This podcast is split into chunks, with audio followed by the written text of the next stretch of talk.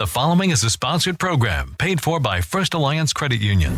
Welcome to Good Money Moves featuring Jenna Tobble from First Alliance Credit Union and Andy Brownell. Here's Andy Brownell on Rochester's News Talk 1340 KROC AM and 96.9 FM. Good morning. Welcome to Good Money Moves here on News Talk 1340 KROC AM and 96.9 FM.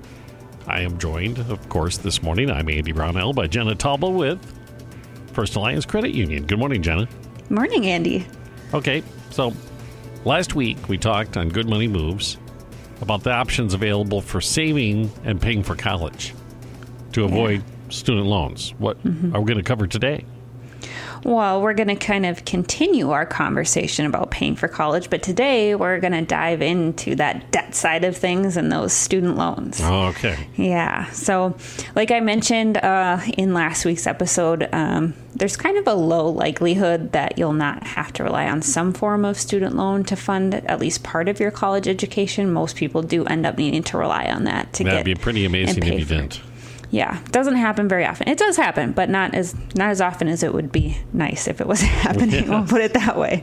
Um, but just because you are probably going to have to rely on student loans um, doesn't mean you should go into using student loans blindly. Um, so, not enough students and parents, for that matter, really understand how they really work or the effect that they can have on your future goals and plans. And part of that um, misunderstanding of how this stuff works is has contributed to the currently 1.6 trillion dollars in student loan debt that is out wow. in the U.S. right now, and that's pretty recent data. So it's a lot of money.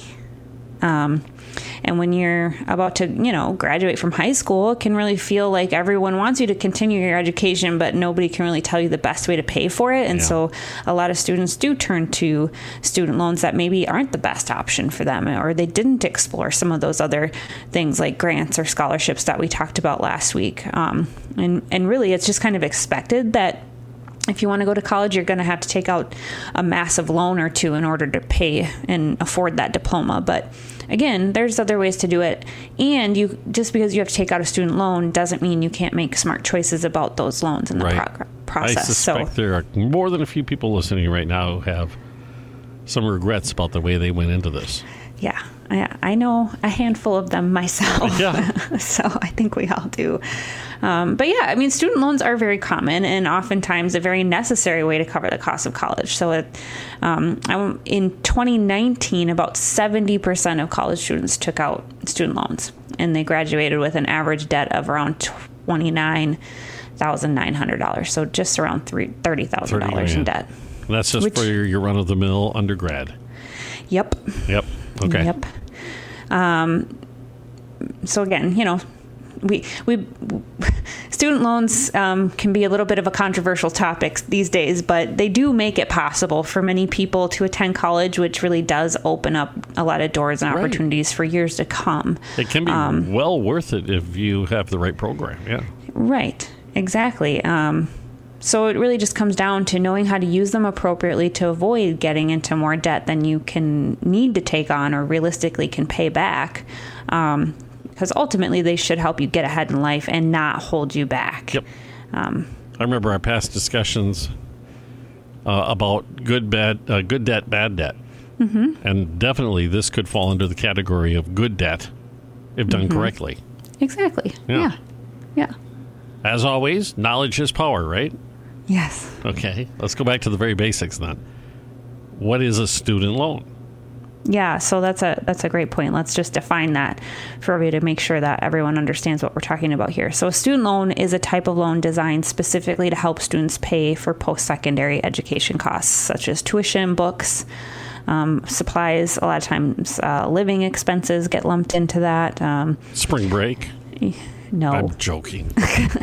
no, don't use it for spring break. I'll tell you that right now.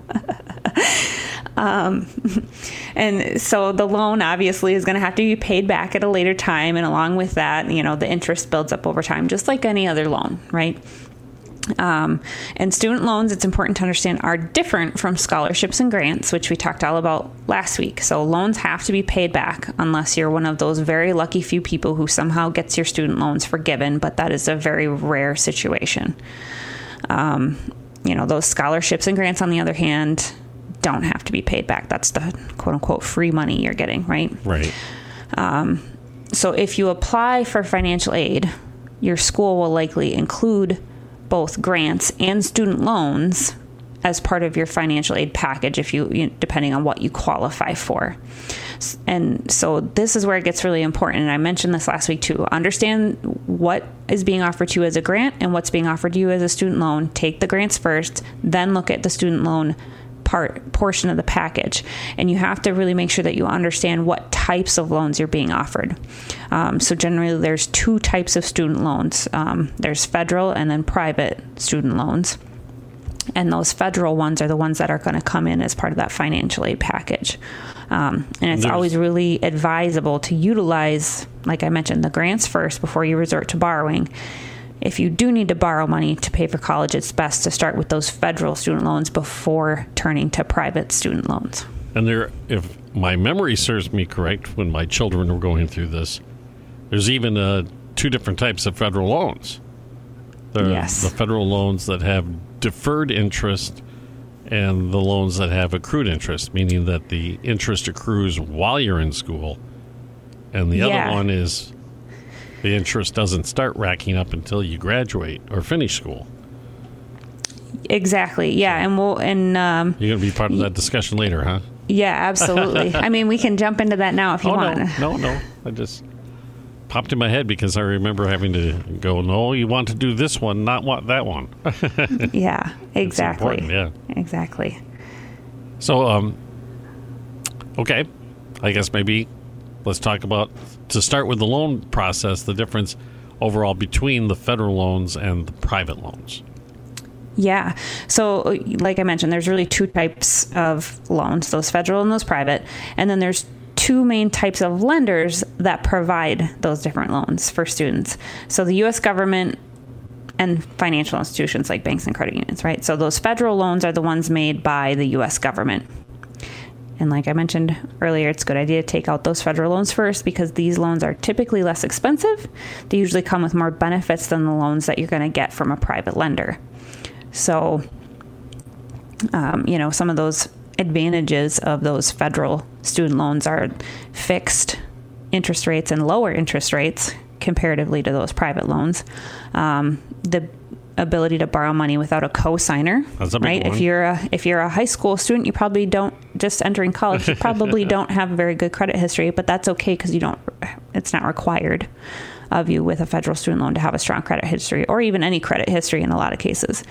Um, so with federal loans, you have a six month grace period after you complete school before you have to start repaying those loans. Get a job, right? Yep, gives you time to find that job and start bringing in that income that that hopefully that degree provided to you. Um, but then there's also you know flexible repayment plans that come with federal student loans, like income driven repayment and extended repayments. If for some reason you can't find that job within that six months. Um, and there's also the possibility that some of your loans can be forgiven if you can't repay them or if you work in certain professions like teaching and public service. Sometimes there's special programs you can qualify for um, if you have degrees in those areas. But again, it's not common. Yeah, and otherwise, uh, other than those specialized programs like public health um, situations where you're going off to do some sort of service, usually it, it, it's something really bad happened to you that allowed it to be forgiven, Yeah. which you Yeah. really don't want to go down that road. No. Okay. No. um, we're talking about student loans this week on Good Money Moves. And right now, the differences between the private loans and those that are offered by the federal government. We will continue with that when we come back on News Talk 1340, KROC AM and 96.9 FM. Good Money Moves continues in moments with Andy Brownell and Jenna Tobble from First Alliance Credit Union. This is News Talk 1340, KROC AM and 96.9 FM. We're talking good money moves with Andy Brownell and Jenna Tobble from First Alliance Credit Union on Rochester's News Talk 1340 KROC AM and 96.9 FM. Welcome back to Good Money Moves Student Loans, the topic today. We've been talking with Jenna Tauble about the differences between the federal government loans and the private loans. Mm-hmm. So, I guess now we'll go back to what I kind of mentioned earlier the differences between the different types of federal loans. Right? Yeah. Yeah. So there's really, um, I, I, mean, there's more than this, but there's really three main types of federal student loans. Um, and that, and you kind of alluded to these earlier. So there's the direct subsidized loans. Um, and these are for undergraduate students only. So uh, just to clarify what that means for people, undergraduate would mean that you're working towards um, like a bachelor's degree or lower, so something like an associate's degree or bachelor's degree. That's when you can qualify for this. So, um, and these loans are provided based on economic need of the student. Um, so they do look at your financial situation when putting these packages together. So when you fill out that FAFSA that I mentioned earlier, they ask you for all kinds of documentation, um, and to help determine whether or not you qualify for this type of loan. So the nice thing about this loan, and if you have if you qualify for it and take this loan first. Um, so the government pays the interest on this until the time comes to start paying those loans back. So they kind of defer that interest. So once the student, you know, leaves school or maybe drops below a certain number of class hours, there's still that six month grace period before that interest kicks back into the loan. And that's sweet because you're you're talking about four years here. If you took out a loan the 1st mm-hmm. year, yeah, that mm-hmm. you're not racking up interest. Exactly, and that so on the flip side of that is the direct unsubsidized loan. So that's the difference between them. One is subsidized that the government is is paying that interest. The unsubsidized loan, they are not paying the interest, and that's kind of the the key difference there um, but also a couple other differences between the two. So for the unsubsidized federal student loans, um, you can be an undergraduate or a graduate student and qualify for this. So a graduate student would be those who are working towards like a master's degree or above a doctorate, you know. Um, so the um, number of students that can qualify for this is a little bit bigger base. These are not based on your economic situation. So pretty much everybody can qualify for these. Um, you don't have to make payments on these loans while you're in school and there's still that six month grace period built in for once you finish school or fall below that certain number of class hours um, but and this is again where they're different the interest on the loan still accrues during yep. your school and during that grace period so you will need to pay it, it's recommended that you make interest only payments during this time um, because interest on the loan starts building up as soon as the funds are dispersed to the school. And so, then compounding against you if you don't make those interest payments. Exactly. Yeah. So if you choose not to pay the interest while you're in school and during the, any other grace periods you may qualify for, your interest will accrue and then be capitalized, meaning that your interest will be added to the principal amount of your loan. So that $20,000 loan you took out could easily become a $30,000 loan by the time you're ready to start making those payments because easily. that interest is accruing. So, this is where a lot of people get themselves in trouble because they think their loan is going to be X amount. They don't, they think, oh, I'll just defer making those interest payments, no big deal. And then they end up with a loan considerably larger than they anticipated when they graduate school. Yep. So, yeah. I know uh, folks that's happened to them. Yeah. Absolutely, yeah. Um, and so, just a couple of quick things to point out about these two types of loans. So, for undergraduates, the maximum amount you can borrow um, each year for the unsubsidized loans or the subsidized loans ranges between 5500 up to 12500 a year. And that range is dependent what you'll qualify for really depends upon what year you are in school and your dependency status and you know all these other factors that play into that. So there's How a range that you'll costs yeah as well yep, factored in yeah exactly. Um, so if you're a graduate or professional student so working towards that master's degree or above like i mentioned before you can borrow up to 20500 a year with those unsubsidized loans. Okay. So the, the, it bumps up a little bit because typically those types of programs tend to cost more. So there's a, a third type as well? There is a third type. So the the third type um, is called a, a direct plus loan. And there's a couple different types of these loans, but these are the types of federal student loans that your parents can take out for their dependent students. Um, these are also available to graduate students that they can take them out for themselves. But these plus loans aren't subsidized, so interest will start accruing as soon as the loan is fully disbursed. Um, and the repayment typically starts 60 days after the start of the school year. However, I want to say it was maybe back in 2008.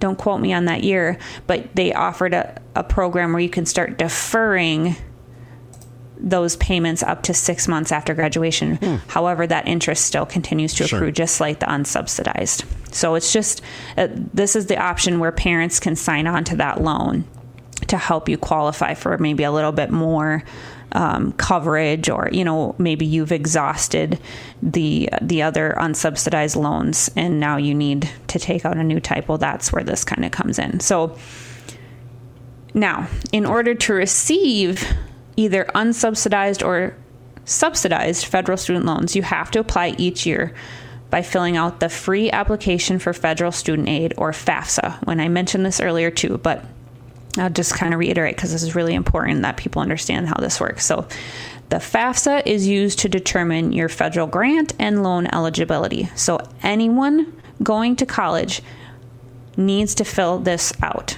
every because year. every single year. Do not skip it.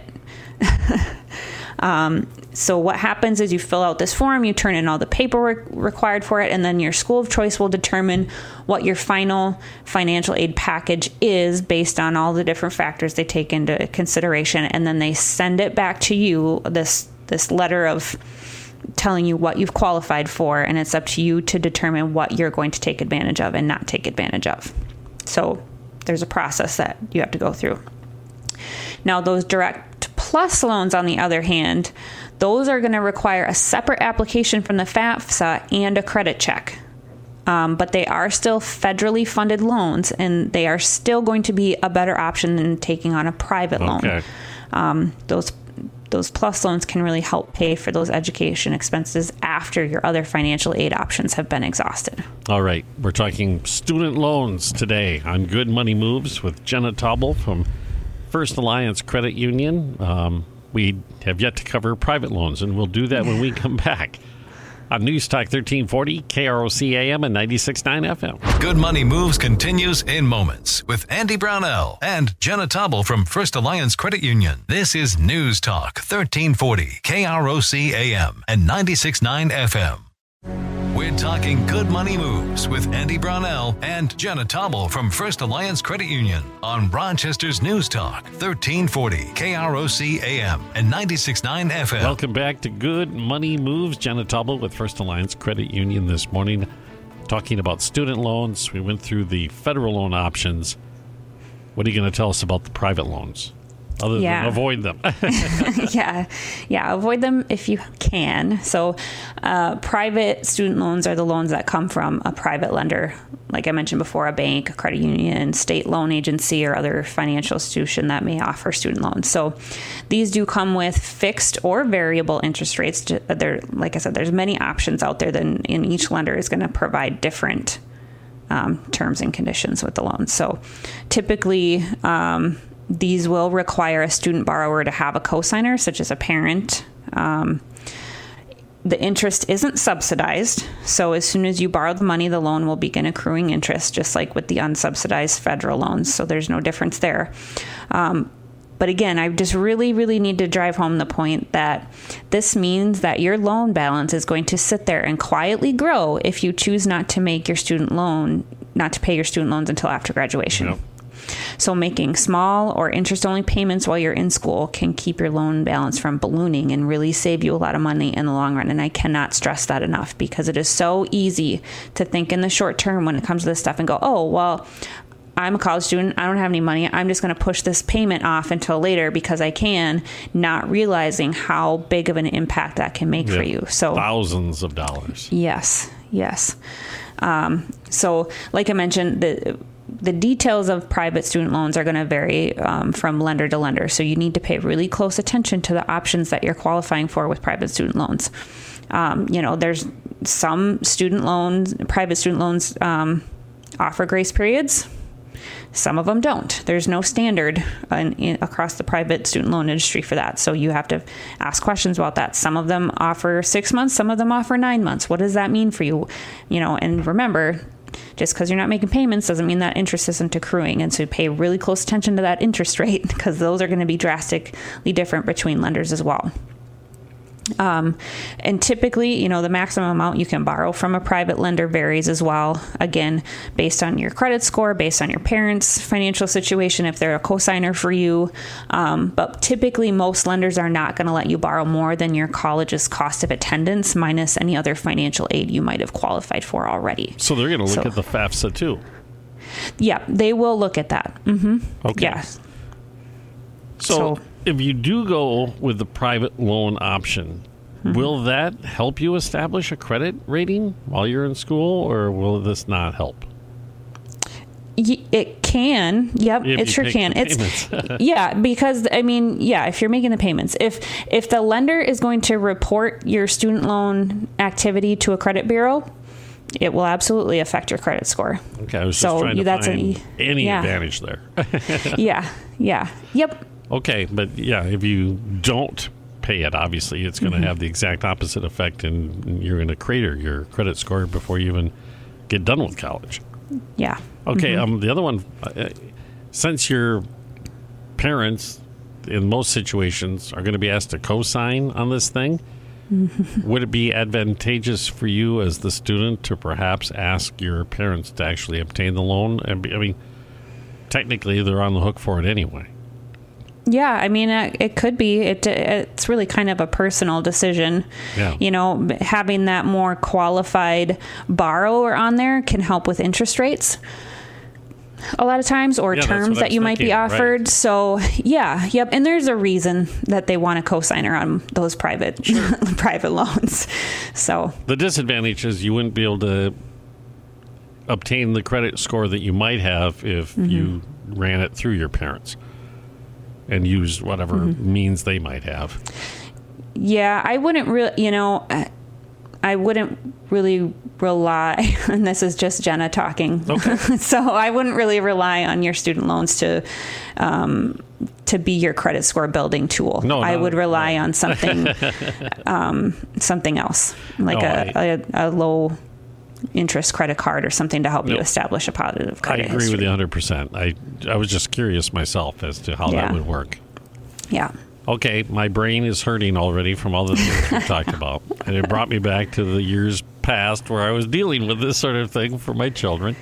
Um, how can people learn more? I mean, because there has to be a ton more that we haven't even touched on. Um, making good decisions concerning student loan debt.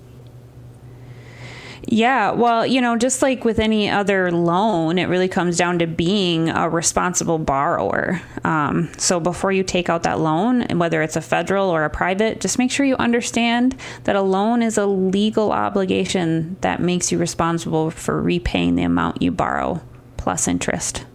So just making sure you you truly do before you sign on the dotted line understand what you're getting yourself into and how how it works. Make sure you understand how that interest is going to accrue and when and who you need to make your payments to or you know how much how big is your loan going to be if you don't make those payments. Ask those questions. Um, and you know take some time to do a little bit of research into your kind of future career and what your actual earnings will be because realistically your your student loan payments when you graduate should not be more than 10% of your future net income. So if your if your salary starting salary with a new job is going to be around 3000 a month, a 10% payment would be about $300 a month. So you need to be very considerate of how much you're taking out and don't take out more than you need. Like we said before, don't use it for spring break. Right.